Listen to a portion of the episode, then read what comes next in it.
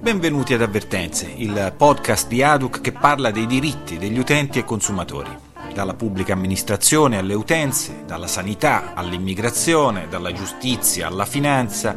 In ogni puntata approfondiremo un tema insieme ad un esperto.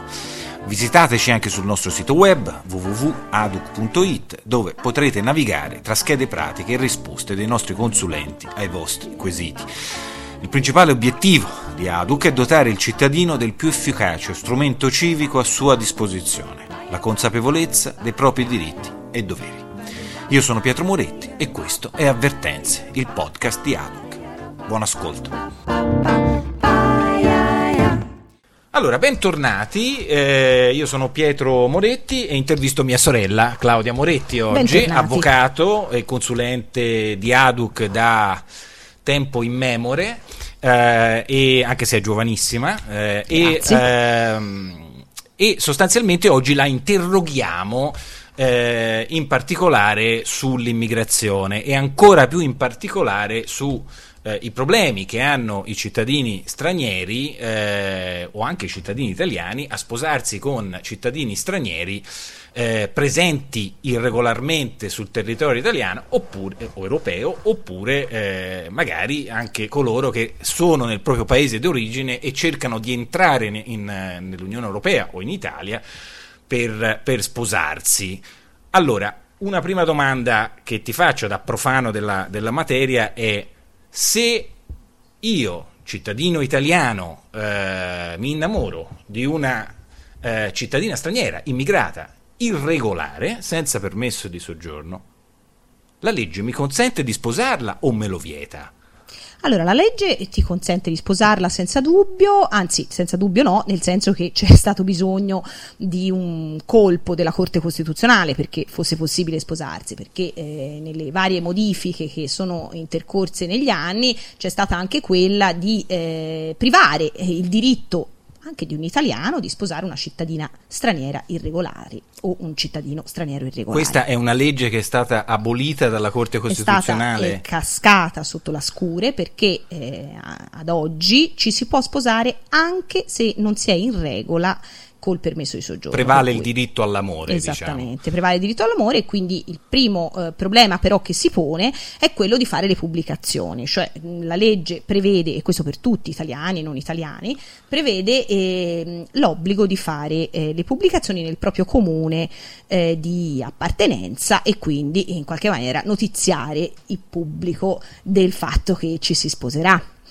In questo passaggio, che sembra una roba burocratica, ma che in realtà prevede per gli stranieri eh, la, ehm, l'approvvigionamento di un documento ehm, importante, che è quello del proprio, della propria ambasciata eh, di ehm, appartenenza, che provi lo stato libero. Cioè il cittadino straniero, anche se irregolare, si deve recare presso la propria ambasciata Esatto. proprio paese per chiedere nulla osta nel quale c'è scritto che magari non è già sposato con qualcun'altra. Esatto. Ora è chiaro che eh, ricevere eh, que- sembra facile a dirsi, ma in realtà poi a farsi eh, spesso è un problema per queste persone, perché eh, a volte le ambasciate proprio non rispondono e non è che un avvocato italiano può andare lì e minacciare l'ambasciata, perché l'ambasciata è chiaramente il- è un pezzo di stato estero in Italia, per cui dovrebbero Non si farlo. spaventano. Non si spaventa, per cui manco rispondono, spesso e volentieri eh, non hanno nemmeno una PEC, un luogo dove, dove diciamo eh, eh, prendere un appuntamento, andarci a parlare, eccetera. Quindi ehm, Una domanda, si scusami, per mia curiosità, ma tra le ambasciate con cui tu o i tuoi colleghi, insomma, che tu sappia, tra le ambasciate a cui vi siete rivolti o vi sono rivolti, si sono rivolti i vostri clienti, c'è una tendenza di certe ambasciate, certi paesi ad essere più efficienti di altri, nel senso, detto proprio eh, terra terra, eh, se vengo da certe parti del mondo sono letteralmente più sfigato rispetto ad altre per avere questo nulla osta, perché immagino un paese che non ha una burocrazia sviluppata difficilmente saprà che se tu sei sposato o no, penso a un paese dove ci sono stati quattro colpi di Stato in 20 anni, eh, magari è difficile per loro reperire una documentazione del genere. Come fa una persona se non ha una burocrazia di provenienza, diciamo, che certifichi eh, questo nulla osta. Eh, fa male perché eh, hai detto bene tu, cioè alcuni paesi hanno una capacità eh, diciamo di fare una superficiale indagine eh, sui propri cittadini. Altri paesi non hanno nemmeno delle anagrafi, eh, diciamo, di riferimento che possano in qualche maniera rispondere anche solo a livello superficiale. Per cui molte ambasciate non hanno nessun obbligo di rispondere al proprio cittadino e quindi eh, la burocrazia italiana si inceppa perché a monte c'è una burocrazia straniera che non è in grado di provvedere con questi documenti. E quindi non e si sposa? Quindi è esattamente il problema che, eh, che eh, i, nostri, eh, i, nostri, trascorsi ci dimostrano che eh, le, i comuni eh, non è che prendono atto della mancanza di questi nulla osta, semplicemente rifiutano le pubblicazioni. Quindi il problema che, in cui le pubblicazioni incappano, di matrimonio che vanno fatte presso il, il, comune, il comune di residenza. Esatto, e quindi uno gli spiega al, al, messo comunale che guardi non è, è, per mia volontà le fa, vedere le, le fa vedere le mail gli fa vedere le richieste gli fa vedere quello che gli pare vengo dal Mali verso. faccio un esempio Bravo, eh, l'ambasciata del Mali esatto. non mi dà ecco. esattamente e allora a quel punto c'è purtroppo la necessità di dotarsi di un legale e andare in tribunale eh, nel proprio eh, tribunale quindi di residenza per fortuna con un procedimento snello in Camera di Consiglio che consente eh, quantomeno la definizione in tempi abbastanza semplici. Cosa fa il giudice? Il giudice accerta la eh, bontà del tuo sforzo in qualche maniera, cioè il fatto che tu hai, ci hai quantomeno provato a fare questa a domanda. reperire questa esattamente. E quindi il giudice impone al esatto. comune la pubblicazione. Impone le pubblicazioni di matrimonio. Avevi detto abbastanza rapido per avere un'idea si parla di settimane, mesi, anni? Questo eh, nessuno può saperlo. Con la giustizia italiana si sa quando si entra e non si sa quando si esce. Tuttavia c'è da dire che tendenzialmente è una, mh, mm, una procedura snella perché prevede un solo confronto in tribunale e eh, non c'è diciamo da fare grandi rinvii, almeno che eh, nei casi particolari. E il comune non ha invece una procedura per evitare di dover andare dal giudice, ovvero posso io convincere il comune a fare la pubblicazione senza il nulla osta con la stessa documentazione che poi porto al giudice? Ma eh, su questo Pietro ti rispondo male, nel senso che se arrivano a me evidentemente il comune gli ha detto di no. Non escludo che ci siano eh, degli uffici comunali improntati ad un buon senso. Però è anche vero che l'ufficio comunale si, ehm, fa quello che gli impone la propria procedura, che è quella di eh, ricevere le pubblicazioni da persone di Stato libero. Quindi in questo caso diciamo c'è eh, il, il, dipendente comunale che eh, per non esporsi a eventuali procedimenti eh, sanzionatori o avere conseguenze negative sostanzialmente ti dice la legge mi chiede il nulla osta, non ce l'hai, vai dal giudice. Fa, fammelo burocra- dire dal giudice. Ecco, eh, diciamo che una burocrazia matura e civile probabilmente prima di farti andare dal giudice forse potrebbe avere dei meccanismi che fra l'altro appunto renderebbero anche più snella la giustizia dove si vanno esatto. poi per altri tipi di problemi un'altra domanda eh, abbiamo fatto il caso dell'italiano che vuole sposarsi con lo straniero eh, che è irregolarmente in Italia credo che molte delle cose che hai detto valgano, confermami, valgano anche per lo straniero regolarmente residente in Italia che si vuole sposare con un altro straniero irregolarmente presente sul territorio. Certamente. Ok, quindi stessa condizione. Diciamo che le pubblicazioni riguardano tutti i cittadini residenti. Perfetto.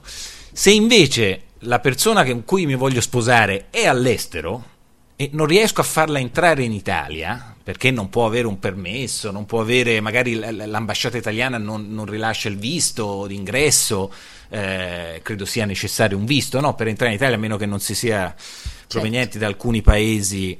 Eh, e come, come, si fa? Devo andare io a sposarmi laggiù? Allora, eh, innanzitutto non esiste un diritto ad entrare per promessa di matrimonio, cioè non c'è la possibilità in Italia di venire per sposarsi quindi solo con quella causale lì, con quella motivazione lì. Quindi devo senz'altro, se provengo da questi paesi dove non posso entrare solo grazie al passaporto, quindi al timbro di passaporto, devo eh, procurarmi questo visto. Ehm, purtroppo eh, non ci sono grandi, grandi possibilità, a meno che io non richieda un visto per turismo, quindi faccia una girata e allora a quel punto una volta cioè, visto in Italia il turismo potrò lo fa la persona straniera per entrare in Certamente, Italia, però certamente. molto spesso anche lì le ambasciate italiane non sono hanno particolarmente difficoltà, scattanti. esatto. Quindi la eh. cosa che deve fare l'italiano, se davvero vuol sposare que- quella- quell'altra persona, deve recarsi nel paese e eventualmente interrogare l'ambasciata italiana in quel paese se offre un servizio di, ehm, di matrimonio, perché ci si può sposare anche nell'ambasciata grazie al eh, Romanticissimo, ecco. esattamente romanticissimo. Non tutte le ambasciate in realtà eh, abbiamo riscontrato che lo fanno e quindi insomma non è, non è banale perché poi una volta che ti sei sposato se ti sposi all'ambasciata italiana è poi più facile trasmettere gli atti al comune dove andrai a convivere col tuo partner e col tuo marito o tua moglie.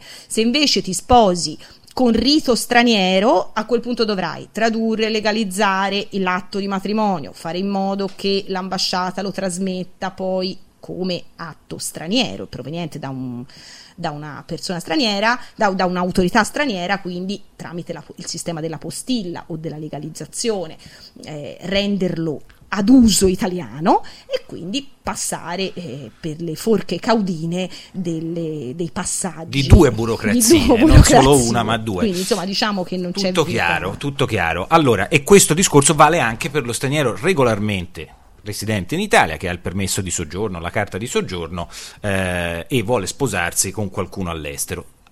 Allora, qui poi eh, ti devo fare un'altra domanda, perché oltre al matrimonio, ormai oggi, nel ventunesimo secolo, eh, nonostante diciamo, le, eh, i tentativi diciamo, di impedirlo, ci sono altre forme di, di- di amore, di unione tra le persone. Eh, ad esempio, mi vengono in mente le unioni civili, eh, il patto di convivenza, eh, non so, ci sono altre forme e, e come cambia la situazione? Se io invece di sposarmi voglio unirmi civilmente o fare un patto di convivenza con lo straniero, Allora, innanzitutto bisogna distinguere perché il- l'unione civile è molto diversa dal patto di convivenza, nel senso che non è una facoltà per due persone di sesso diverso unirsi civilmente o sposarsi.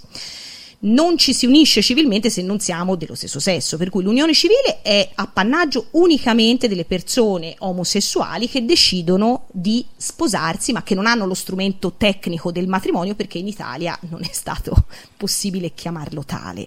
E quindi si è preferito chiamarlo eh, unione civile, ma è che è di fatto e soprattutto ai fini dell'immigrazione e quindi della, della normativa sulla regolarità o l'irregolarità nel nostro territorio è a tutti gli effetti equiparato a un matrimonio vero e proprio e quindi se io sono gay e mi voglio sposare con eh, una ragazza dovrò a quel punto unirmi civilmente ed avrò tutti i benefici che avrei nel caso in cui mi sposassi quindi stesse procedure, nulla Uguale. osta, pubblicazione, Uguale, tutto identici. uguale. Ok. Diverso è il caso invece delle convivenze di fatto. Molti, eh, mol- molti Spieghiamo brevemente, convivenza di fatto invece è quella situazione Esatto. dove due persone gay o non gay o etero, diciamo cambia poco, convivono e hanno una relazione stabile, però non è, diciamo, formalizzata né come matrimonio né come unione civile. No, ed è formali- diciamo che è un altro tipo di contratto che si può fare, una cosa è sposarsi, una Quindi cosa è formalizzata. convivere. È formalizzata perché dopo, almeno in Italia, dopo la legge Cirinà,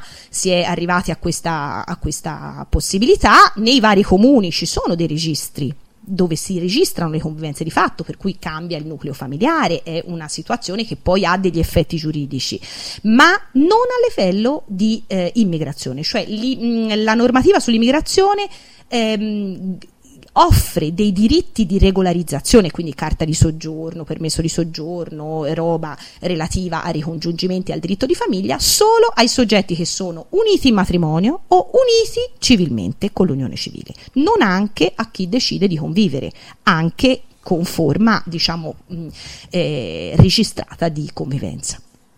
Tutto chiaro, tutto chiaro. Io direi che a questo punto possiamo concludere. Vi abbiamo dato un'idea eh, di cosa significhi sposarsi con uno straniero, sia uno straniero che, sia, che è regolar, irregolarmente presente in Italia, sia con uno straniero o straniera che eh, sono ancora nel proprio paese di provenienza e le varie forme no? di, eh, che possiamo riassumere così: matrimonio etero, unione civile omosessuale. Eh, prevedono pubblicazioni, spesso queste pubblicazioni eh, non possono essere fatte perché eh, la persona straniera ha difficoltà a reperire documentazione dalla propria ambasciata o del proprio paese di provenienza, si parla di paesi chiaramente meno sviluppati oppure eh, diciamo con una burocrazia particolarmente inefficiente. Eh, tra questi ultimi potremmo esserci anche noi. Sicuramente italiani. ci siamo anche noi. Perfetto. Eh, e, eh, e, quindi niente, questa è, eh, questa è la, la, puntata di oggi. Se avete ulteriori domande potete contattarci tramite il nostro sito che è www.aduc.it potete iscrivervi al sito, l'iscrizione è gratuita e inviare i vostri quesiti che magari un domani saranno oggetto di, eh, nuova, di un nuovo podcast. Ringraziamo l'avvocato Claudia Moretti. Grazie a voi. E eh, ci risentiamo presto. Baiara,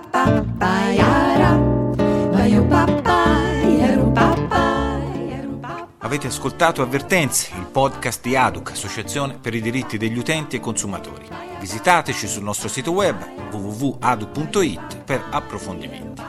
Un grazie di cuore al progetto Tamandua per la splendida musica che state ascoltando. Alla prossima!